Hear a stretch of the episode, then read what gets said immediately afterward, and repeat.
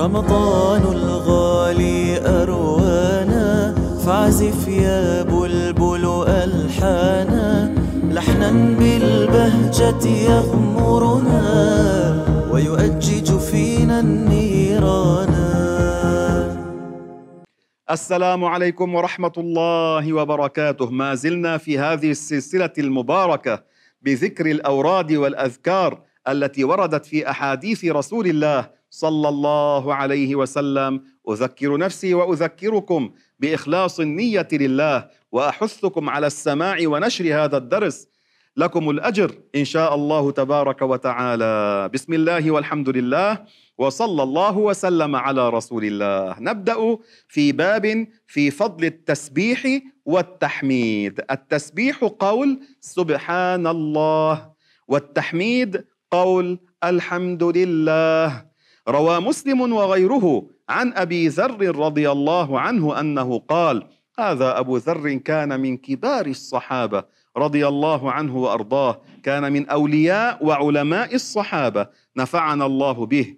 قال قلت يا رسول الله أي الكلام أحب إلى الله عز وجل؟ قال ما اصطفاه الله تعالى لنفسه سبحان الله وبحمده.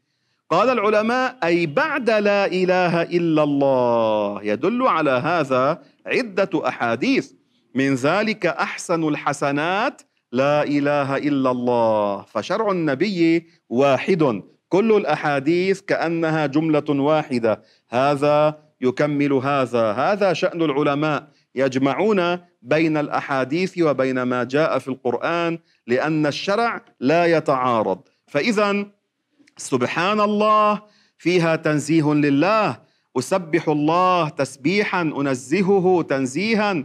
الله تعالى لا أصفه بصفات الخلق. إذا قيل لك كيف نعرف ما لا يليق بالله؟ قل كل ما كان من صفات المخلوقين هو نقص في حق الخالق تبارك وتعالى. لذلك قال العلماء الأعراض صفات المخلوقين هي نحو الأربعين كلها لا تليق بالله. جلوس قعود حركة سكون اتصال انفصال طعم لون رائحة جوع عطش استقرار اتصال انفصال كل هذا من صفات الأحجام الأجسام المخلوقين. الله ليس كمثله شيء. ومعنى سبحان الله وبحمده أنزه الله وأنا حامد له. أنزه الله وأنا مادح له. وروى النسائي في عمل اليوم والليلة هذا كتاب وأحمد أي ابن حنبل وغيرهما عن أبي سعيد الخدري وأبي هريرة رضي الله عنهما أنهما قالا قال رسول الله صلى الله عليه وسلم إن الله عز وجل اصطفى من الكلام سبحان الله. والحمد لله ولا إله إلا الله والله أكبر. فإذا قال العبد سبحان الله كتب الله تعالى له عشرين حسنة. وإذا قال لا إله إلا الله مثل ذلك.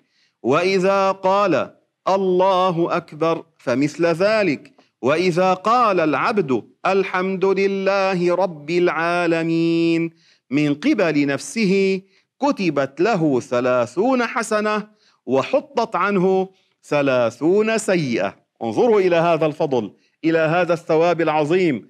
ذهب أهل الدثور بالأجور. هكذا قال بعض الصحابة الفقراء لنبينا عليه الصلاة والسلام. جاء إليه بعض الفقراء من الصحابة قالوا يا رسول الله ذهب أهل الدثور الأموال بالأجور فإنهم يصلون كما نصلي ويصومون كما نصوم لكن معهم مال هم يتصدقون ونحن ليس معنا. فعلمهم الرسول بأنه جعل الله لهم بكل تسبيحة حسنة وبكل تحميدة حسنة وبالتهليلة حسنة وبالأمر بالمعروف والنهي عن المنكر حسنة. ليس المال يا أحباب فقط ما تستطيع أن تعمل به الحسنات. وإنما قال صلى الله عليه وسلم لن تسعوا الناس بأموالكم ولكن تسعوهم بأخلاقكم. نعم لن تستطيع أن تكفي الناس بالمال. أنفق لله ولكن هناك الخلق الحسن وهناك أوراد وأعمال كثيرة حثنا عليها الشرع. سبحان الله الحمد لله لا إله إلا الله الله اكبر ومعنى الله اكبر اكبر من كل كبير قدرا لا حجما الحجم صغر ام كبر من صفات الخلق الله ليس حجما قال فإذا قالها سبحان الله كتب الله له عشرين حسنة وانتبهوا مش سبحان الله لا نحرف اسم الله سبحان الله هكذا كذلك ما نقول الحمد لله نقول, الحمد لله. لا نقول كما يقول بعض الجهال لا إله إلا الله لا إله إلا الله. لا هذا فيه مد لا للنفي. أما بطريقتهم هذه جعلوها متصلة فتصير للتوكيد يتغير المعنى. كأنهم يقولون يوجد إله مع الله ثم لا أقول الها ليس هكذا. لا إله إلا الله. قلها مرة واحدة بلفظ صحيح بنية حسنة أفضل من أن تقولها ألف مرة وفيها تحريف. نعم يا أحباب وإذا قال الله أكبر فله عشرون حسنة وإذا قال الحمد لله رب العالمين من قبل نفسه. آها يعني مخلصا لله. زاد رب العالمين هذا فيه زيادة ثناء. فيه زيادة مدح لله فيكون له ثلاثون حسنة ويرفع عنه ثلاثون سيئة. وروى البخاري والترمذي والطبراني وغيرهم عن أبي هريرة رضي الله عنه أنه قال قال رسول الله صلى الله عليه وسلم من قال سبحان الله وبحمده في يوم مئة مرة حطت خطاياه. وإن كانت مثل زبد البحر. الله الله هذا الزبد الشيء الذي يجتمع من كالرغوة ثم بعد ذلك يلفظه البحر ويجمد. هذا الزبد شيء كثير يكون على الشواطئ ويرى أحيانا على سطح المياه في البحر. هذا شيء عظيم.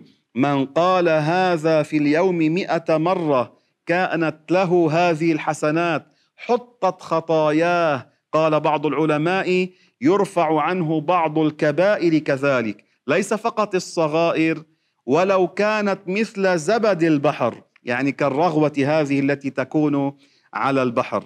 وروى البخاري ومسلم والترمذي وغيرهم عن أبي هريرة رضي الله عنه أنه قال قال رسول الله صلى الله عليه وسلم كلمتان خفيفتان على اللسان. لا يأخذ معك وقت وجهد إنما هذا خفيف. ثقيلتان في الميزان يعني ثوابهما. ثقيلتان في الميزان معناه ثوابهما في الميزان عظيم. حبيبتان إلى الرحمن. هذه من الأعمال التي يحبها الله تبارك وتعالى. سبحان الله وبحمده. سبحان الله العظيم فواظبوا عليها. وروى مسلم والنسائي وغيرهما عن سعد رضي الله عنه أنه قال قال رسول الله صلى الله عليه وسلم أيعجز أحدكم أن يكسب في اليوم ألف حسنة؟ قالوا ومن يطيق ذلك؟ من يقدر على ذلك؟ قال يسبح مئة تسبيحة. فيكتب له ألف حسنة ويحط عنه ألف سيئة. ولكن انتبهوا ليس كما يفعل بعض المصلين. سبحان الله سبحان الله سبحان الله سبحان الله هذا تحريف ليس هكذا. سبحان الله. هكذا باللفظ الصحيح. ثم ذكر هذا الباب باب ما جاء في الجوامع من التسبيح. يعني لفظ جامع في تسبيح الله تبارك وتعالى. روى مسلم وابن ماجه وغيرهما عن جويرية رضي الله عنها أن رسول الله صلى الله عليه وسلم مر بها حين صلى الغداة يعني الصبح. بعد أن صلى الصبح مر بها. أو بعدما صلى الغداة أو بعد أن صلى. وهي تذكر الله عز وجل حتى ارتفع النهار. وهي كذلك يعني حتى طلعت الشمس وهي على هذه الحال. فقال لقد قلت منذ قمت عندك كلمات ثلاث مرات. هن أكثر أو أرجح أو أوزن يعني في الميزان ثواب هذه الكلمات الثلاثة أعظم مما أنت فعلت هذا الوقت. وهنا أحبابي الرسول يحثها صلى الله عليه وسلم أن تفعل ما فيه ثواب أعظم. قال عليه الصلاة والسلام سبحان الله عدد خلقه. سبحان الله رضا نفسه. سبحان الله زنة عرشه. سبحان الله مداد كلماته. أعيدوها معي.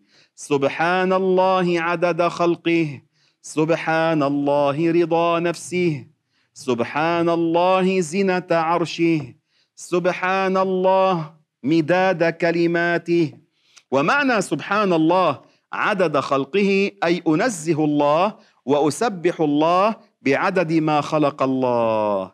سبحان الله رضا نفسه يعني أسبح الله تسبيحا يليق بالله تبارك وتعالى. يعني كما يحب الله. هذا معناه. يعني أسبحه تسبيحا يحبه. أنزهه تنزيها يرضاه. سبحان الله زينه عرشه. العرش وزنه لا يعلمه إلا الله.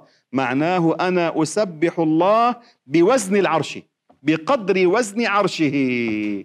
قال سبحان الله مداد كلماته. معناه أسبح الله تسبيحا يليق بعظيم كلام الله. وفائدة أخيرة كلام الله ليس حرفا ولا صوتا ولا لغة كلام الله واحد ليس متجزئا كلام الله أزلي أبدي لا ككلامنا. فواظبوا على هذا الخير رحمني الله وإياكم والسلام عليكم ورحمة الله وبركاته.